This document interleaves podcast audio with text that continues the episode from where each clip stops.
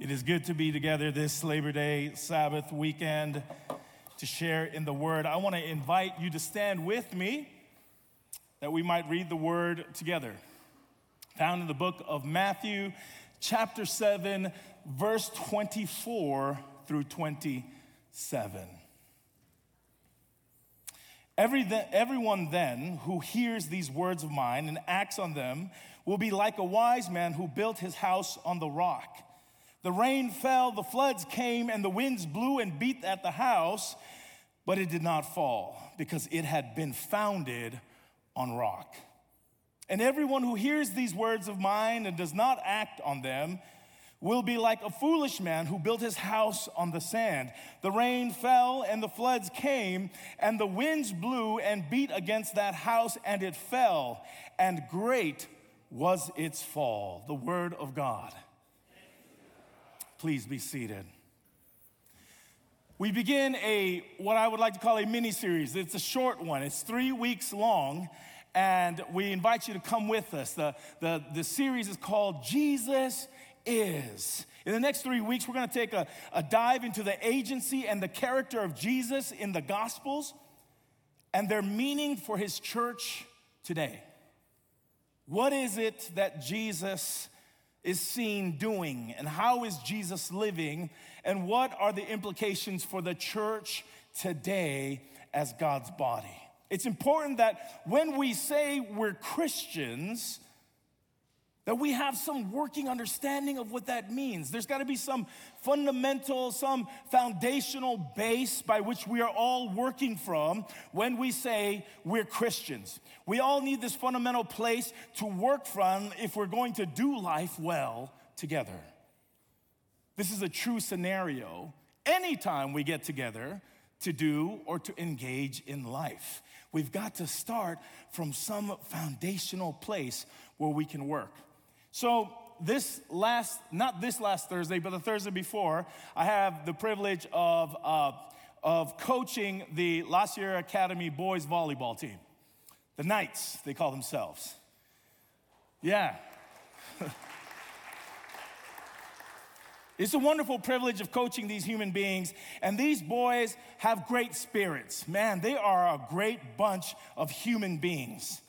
But as a team, we needed to find some kind of fundamental place to start from. You see, uh, a few of these individuals have played volleyball before and, and know how the rotations work and know how to play together, but then a large amount of them didn't.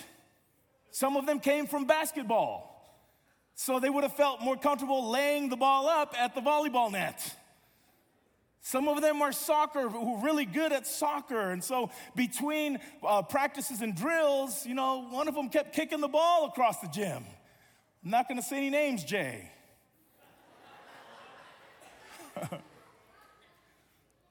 Volleyballs and soccer balls are different. There's an individual on a team who's a, who's a, a, a track uh, person, right? And that's their gift. And so they had an incredible amount of, of, versatility, of drive, of, of being able to jump. So they had a good vert, but they didn't know the, the active articulation of a volleyball motion, how to hit the ball, how to be at the net. So we had to explain these things because we had to start at some fundamental place. They had to learn two things before our first game, which was this past Thursday, which is the 6 2 rotation and the 5 1 rotation. Some of you are like, what is this? Don't worry, it doesn't matter. The point is that they had to learn this in order for us to be able to function together. And so our starting uh, middle person happened to be the one who was a, a track person, and he, he, he was a uh, back row middle blocker. So he came to the front after rotations came around and he didn't know the game. So all the boys around him were teaching him as we played our first game. And he would be standing in one place, and, and, and the outside hitter would have to go, hey, hey, hey, you got to move up so I can hit the ball. Oh, and he'd move, and he's, oh, what, where do I have to go? And eventually, we lost the first set. But we learned a fundamental place to work from. So once they figured out how to play together and talk and rotate, and they began to care for each other. They began to speak into each other's space. They, they began to mentor each other. They got good, and we won the next three sets in a row, hands down. Yes. And the last year, Knights won.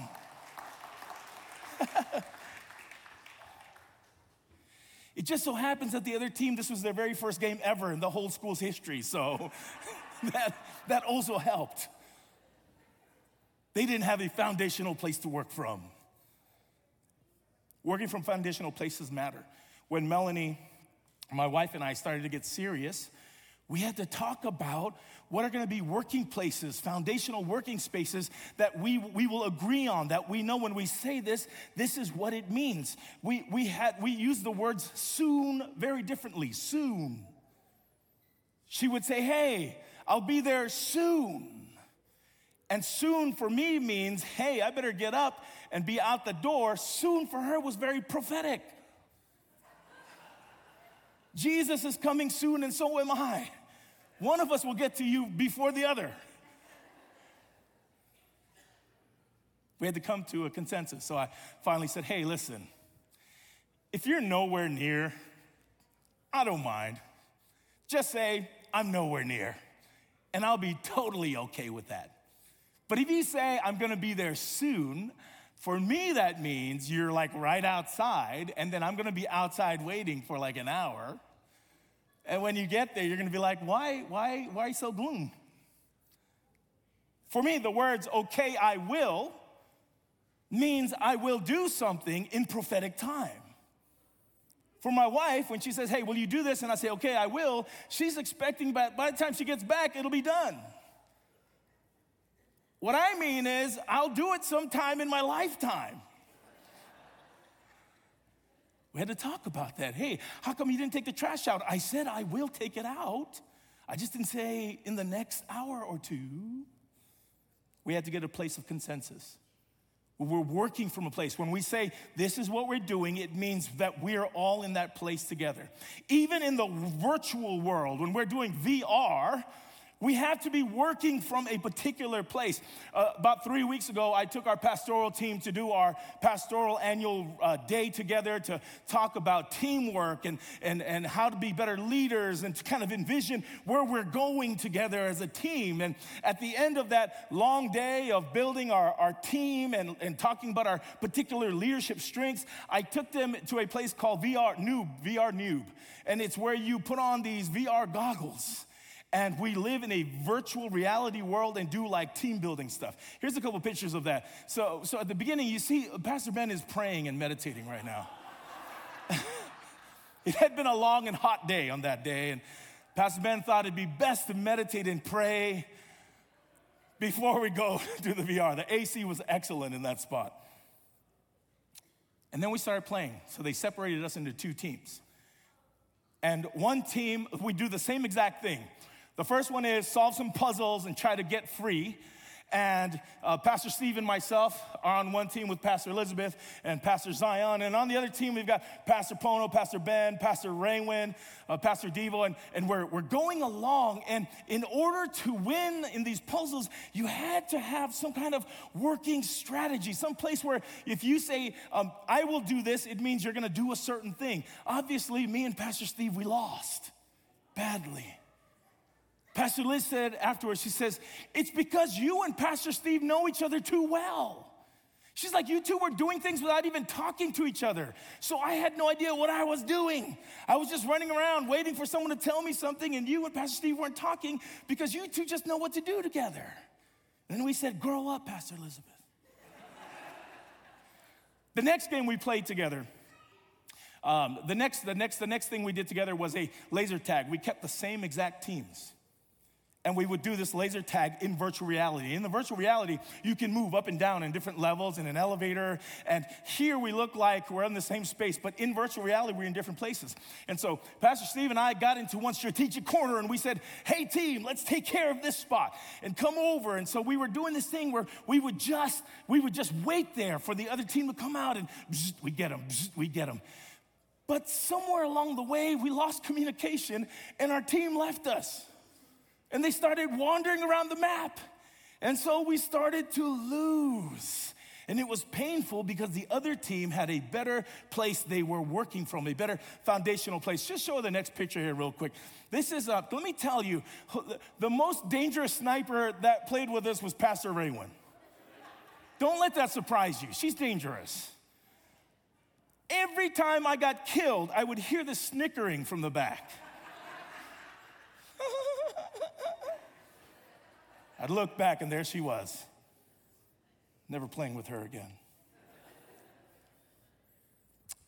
You have to work from someplace as a team, as a gathering, as a community. When we say, this is who we are, we need to know what that looks like, what that means to us. So, what is something foundational about Jesus that we should ascribe to as a community? That we say, this is something that we just believe in to be true and right. The first one this week is this Jesus is a person, not just an idea. Jesus is a person. We can't just follow Jesus as an idea, nor can we follow Jesus' ideas and teachings. We must look onto the full personhood of who Jesus is. The image of the infinite has a human touch in Jesus. The most in transformative moments in our lives is usually when we are having human interactions, when we have human touch. Something there transforms us. There's not enough information we can learn, there's not enough ideas that we can grasp that could ever take the place of human touch. First time you feel the clasp of your child's hand around you, the last time to hold a loved one's hand before they pass. Receiving a kiss from someone who means dear to you that reminds every piece of your fiber that you are valued and loved. Human touch is the most transformative thing in the universe. And so it is in Jesus, not his teachings, not in Jesus' ideas, but in Jesus' person that we find the most transformative and intimate experiences of life. God, in God's loftiness, could not be understood by humanity until God came in the wrapping of a fragile, small baby. In Jesus, we understand God. Ideas are good but being in person and personal touch and human touch means everything. It's like when you hear a song. Sometimes we hear songs of metaphors, right? And you may say, What is love? And someone may say, Love is like the waves that crash upon the sea. And you're like, Okay, what does that mean though? What, what, does that mean? You, you know, that means like when a rose petal begins to blossom. Okay, yeah. But what does that mean? It's like when the grains of sand. No, no, I, I can't tangibly get that. If I, I can go down to the waves and watch them all day and not actually see love in action. But when humanity gets the experience of something happening, we can say, wow, that there is truly what it means to follow Jesus. It's not metaphorical, it's not a hyperbole it is human touch. Everyone then who hears these words of mine and acts on them, chapter 7 in the book of Matthew. Matthew has portrayed this moment with the assumption that Jesus' life is already on display, that people have felt his touch or has affected has been affected by his presence. When Jesus utters these words written by Matthew to the people there on the mount, Matthew makes the assumption that hey, they've already experienced Jesus as a human person. At this point, Jesus' teachings and ideas are already associated with this person and continue to be associated with Jesus' actions. Chapter 4 and chapter 8 sandwiches the whole Jesus doing healings and miracles and, and, and feedings. Jesus is doing all these amazing cleansings and so between the sandwich is the Sermon on the Mount. At the end of chapter four, Jesus is healing lots of people. He's caring for the uncared, He's loving the unloved. He brings value and hope to the poor in spirit, to the mourners, and to the hungry. Jesus is doing this in the flesh. And then in chapter 5, Matthew records a portrayal of what Jesus begins to teach. This is where Jesus begins to teach on the Mount. It is not interpreted into some vacuum space of ideas. This, this all comes from who Jesus is. When Jesus teaches, these ideas are acted out in the life of Christ. To love your enemy, to care for people, to feed the hungry to turn the cheek, to not hate. These are, these are ideas that Jesus teaches from his own life. It is a reflection of his personhood. And at the end of the Sermon of the Mount, Jesus points out that if you hear these words and do them, you are planted on the rock that if you hear these words and do them, this is how you are planted on the rock. That if you do these, if you hear these words and you do them, and we can assume that in this point, he is inferring that we have seen Jesus do it. So we're not just hearing Jesus say, if you hear and do, we have seen Jesus. The people have seen Christ in action. If you have seen Christ and heard his words and you do it, you stand on the rock. And in seasons of urgency, there in the Palestinian area where in the wintertime the, the winds come up turbulently and waters can fill through the ravines and flood out. And if you happen to have had a house there, they would have seen that happen. They would have seen homes that were built on good foundation. They may have seen Jesus in the past with his dad, who's a carpenter, do this work for people to help and, and make this happen, right? So they're seeing Jesus' personhood in the works. And they could think of the Palestinian weather coming in and washing away home. And Jesus makes this very tangible connection for them. He says, just like you have seen it happen, if you hear my words and do them as you have seen me do them, you are on the rock. You are on the rock. When we're in urgent situations, we tend to look around to see what everyone else is doing and try to do the same. Has that ever happened to you? you you've been confused, you're a little lost, you don't know what to do, so you're just looking at the person who knows what they're doing and you try to do that, right? They got this bit of mob mentality, and we've done it across life. All of us have done it where we don't know what we're doing, so we just look at somebody and just do what they're doing. And we try to just fake it till we, ah, see, I knew you've done this before. Let me tell you how I got into gymnastics my sophomore year in high school. I've never done gymnastics in my life, ever. I was standing around, and my freshman year, my dad drove me up to the boarding school, so he filled out all my paperwork. He told me what classes I need to go into. My sophomore year, um, no one was there, it was just me, and I didn't know how to fill out any paperwork, so I just faked it till I made it. When my friends went stood in a line, I went and stood in that line. If they, if they signed a paperwork, I signed that paperwork, and I just did what everybody else was doing. I didn't know what kind of curriculum there was for PE, so I just looked around and waited until I saw somebody go to the gym. It just so happened there was a young lady who was walking down the gym and she was quite cute. She looked confident. She was walking to the gym, and I thought I should walk to the gym as well. And so I followed her. And I followed her all the way down the gym.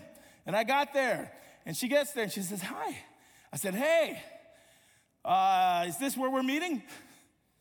She goes, Yeah, are, are you on the team? I said, Yeah. Course I'm on the team. What team? And she says, Oh, just come in, it's fine, just come in. And she disappears to the rest of the group. And I come in and I'm like, what, whoa, what is this? Hey, human beings climbing on human beings. What is that?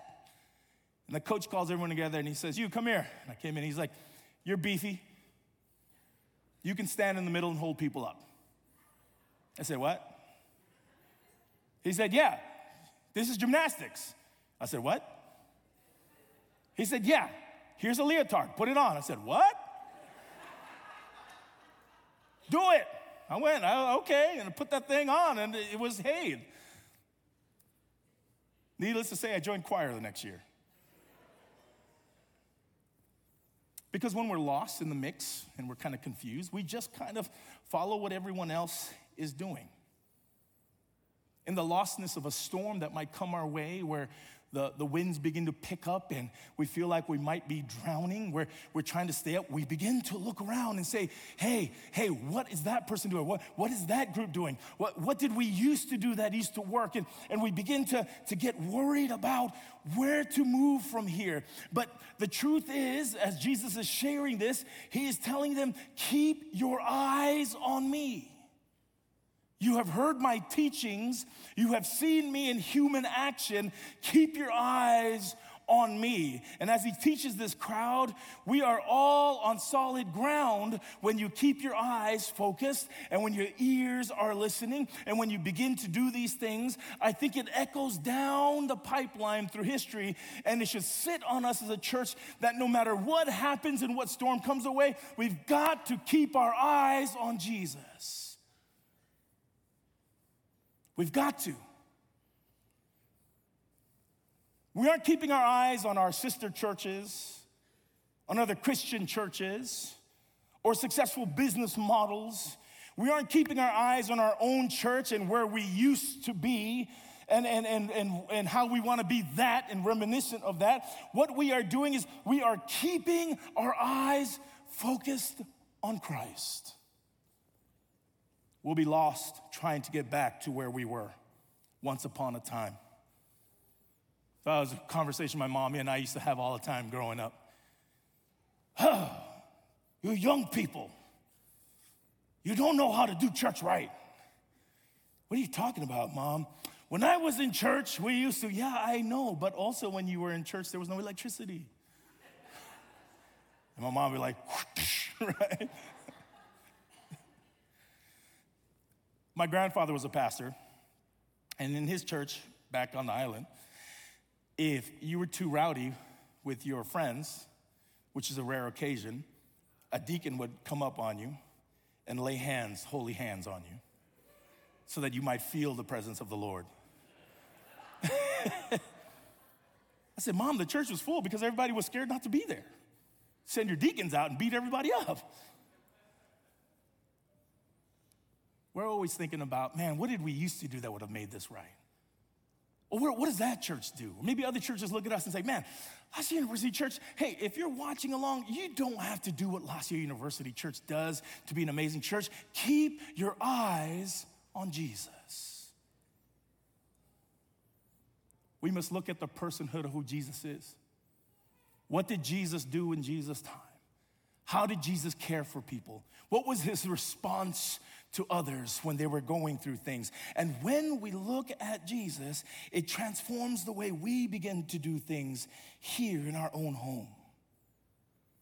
Wayne Cordeiro in his book Jesus points out that it's easy and very tempting to correct our church to another space or to correct back to a time that is marked by a sense of revival and awakening where the church felt exuberant and full. That's a temptation of everyone. We all want to feel like that thing, right? But is that really what God is calling for us to do? To feel like we are amazing or to do the work of God that is amazing? Each time we think about Jesus, we don't just deal with the idea of Jesus or Jesus' ideas and teachings. We must look fully at the person of Jesus. Though we can learn a lot from these spaces, they will all be incomplete in themselves. So, Wayne tells a story in his book, Jesus, about how his military dad retires. They buy a big big plot of land up in Oregon and they begin to build a fence. And as they're building this fence, he brings his son to the, to the saw and he says, I need you to cut these two by fours in four inches, in four inches. And he says, This is the best way to do it. You cut the first piece of four inch, you put it on, use it as a template, and you cut the next one. And you use it as a template again, draw a line, cut the next one. Use it as a template, draw a line, cut. And, and, and Wayne said, Okay, dad, I got this. And so the dad goes and he begins to put the fence together on the other side. And he gets that uh, uh, first, he measures that four inches and he cuts it. And he says, I took that first one and I drew a line perfectly across. And then I cut that. And then I threw the block away and I grabbed that block and I used it. And I drew another line and I cut it. And he says, I threw that block away. And I just kept doing that. I would draw a line, I would cut it, throw the block away, grab the next block. He said, in about half an hour or so, his dad yells from the fence and he looks to see what happened. And he said that the gap in the fence kept getting bigger and bigger and bigger. For every time he grabbed a new block and he drew with his pencil, it was just an increment off from where it was before. And what was started as four, four, four inches turned to four and a quarter and four and a half and four. And every time he drew that line, the further down he would go, the larger the gap would be from the original piece to the last one. And so he says, he recalls his dad yelling at him, You always measure with the original cut. Always go back to the original. If you don't, you'll slowly go off. We must always go back to the original Jesus. If we keep following each other and the ideas around us will continue to get further and further away of what it means to be a church that follows Jesus Christ. The church's job isn't to fix its gaze at any other place. The church's job is to look at the original piece. It is to look at Jesus and follow. That is what discipleship is. Cordeiro con- concludes that we cannot afford to be even a little off when it comes to Jesus, because even a little shy can be a dangerous place. We can clearly see this in our world history around us when we forget to look at Jesus and we begin to build spaces that are about what we see around us, or maybe things that we like and maybe what we used to look like. And we build and we build and we build on these precepts, and it transforms us and, and it begins to malign us. And sooner or later, somewhere in history, we begin not to look like the followers of Jesus. We may look like the followers of Constantine, we may look like the followers of different empires, but it doesn't look quite like Jesus. We begin to go on crusades we begin to make re- reasons and excuses for slavery. We see all kinds of people who claim the name of Jesus without any resemblance of activity of the person of Jesus. It is important that we don't just claim Jesus' name, but that we live in the name of Jesus. Church, there are many today who claim to be Christians, who love Jesus, who follow God, and it has a dissonance between the words they are saying and their ideas and the way that they live life. It is not enough for us to just have ideas of Jesus. We must follow the person fully and wholly of Jesus. Here's a sign you would have seen in American churches in the early 1900s. Jesus saves. Very common, very beautiful. The full picture looks more like this. If you're looking at it, this is 1920s in Oregon. You can go ahead and go to the next slide. This is it. Think about this. I'm giving a large contrast so that we're clear about what happens when we deviate away from looking at the original piece. These are, the next uh, slide is songs they would sing. They have a Ku Klux Klan singing hymnal. Here's one of their songs. The bright fiery cross, reminiscent of the old rugged cross, but slightly changed. Over all the USA, the fiery cross we display. The emblem of Klansman domain will be forever true to the red, white, and blue, and Americans always remain. This is the world that we live in when we're not careful to look back to the original piece that we are supposed to follow. They would sing Onward Christian Soldiers, one of my favorite songs until I saw it in the actual hymn and it broke my heart a little bit. Onward Christian soldiers, marching out to war. And, and, and they would sing this song before they would go out on their next gruesome activity because Jesus is their royal master. We must be careful that we don't keep our eyes off Jesus. Show another picture here. This beautiful lady's name is Laura. Laura Carlton, mother of nine, store owner up in the Arrowhead area, well loved by her community, cared for, and she cared for everyone, supported, protected, watched after. Laura Carleton, about two weeks ago, was shot, dead. Known to everyone as Lauri, who was dearly loved. A gentleman who was about 26 year old comes to her store, sees that she happens to be a uh, ally for the LGBT plus community. She's not, she does not identify as one. She's an ally. She protects and cares for people. He rips down her flag and she comes out and she says, Hey, don't do that. And he kills her. He runs, the sheriffs chase after, and in an interaction with them, he loses his life.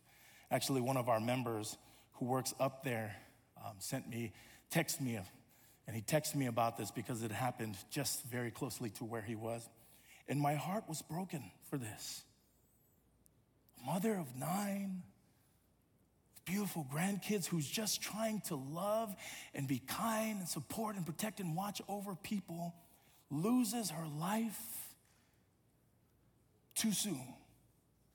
A young man who's 26, who has so much life before him, who could have had potentially beautiful, life giving experiences lost before him. Here, we as a church lost sight somewhere of the person of Jesus and his actions warping the structure of our calling.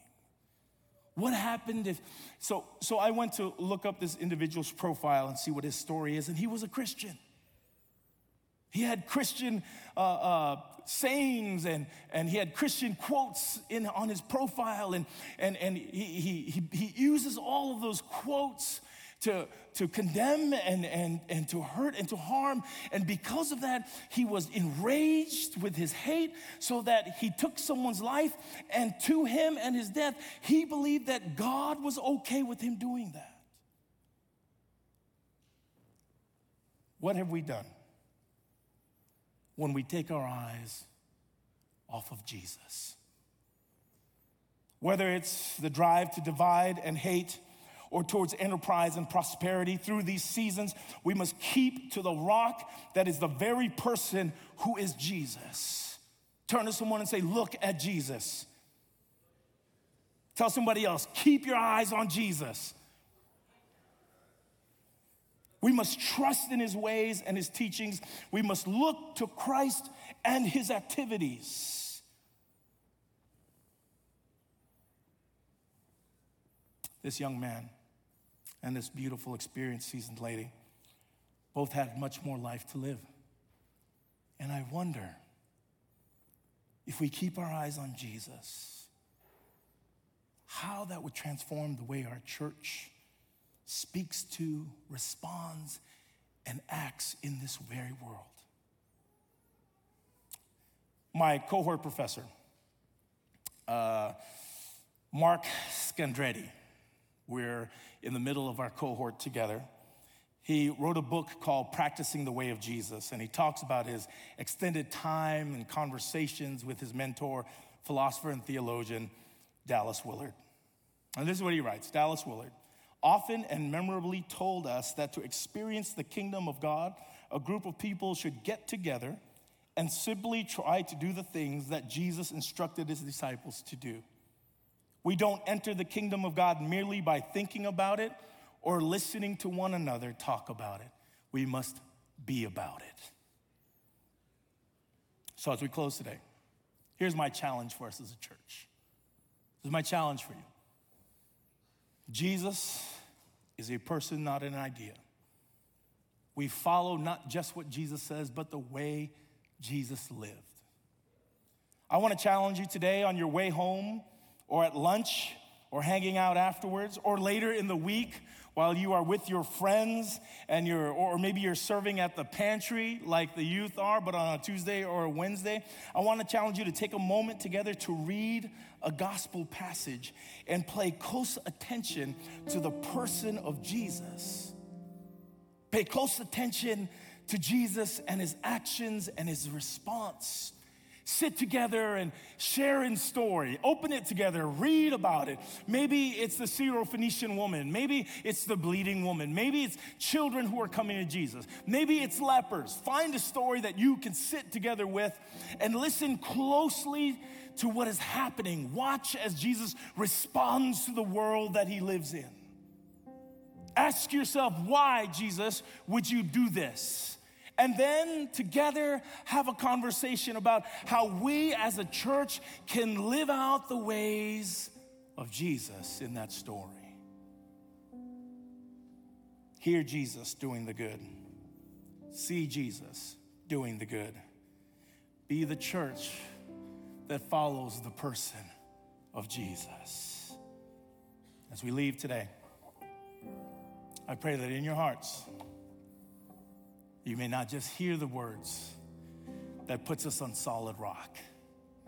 You may see the person who is the rock, Jesus the Christ.